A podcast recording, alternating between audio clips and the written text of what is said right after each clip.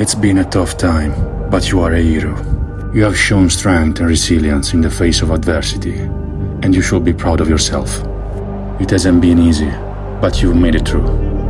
You are a force of the nature, and you should be proud of who you are. Heroes are made in tough times. You are a hero. You have faced difficulties and triumphed. You have faced adversity and overcome it. In today's world, being a hero isn't about having superpowers. It's about making a difference in the lives of others. It's about being selfless, caring, and brave. Heroes come in all shapes and sizes. They come from all walks of life. It's not about what you can do, it's about what you're willing to do. It's about having the courage to stand up for what's right, even when it's difficult. It's about lending a helping hand, even when you're tired or busy. So be a hero.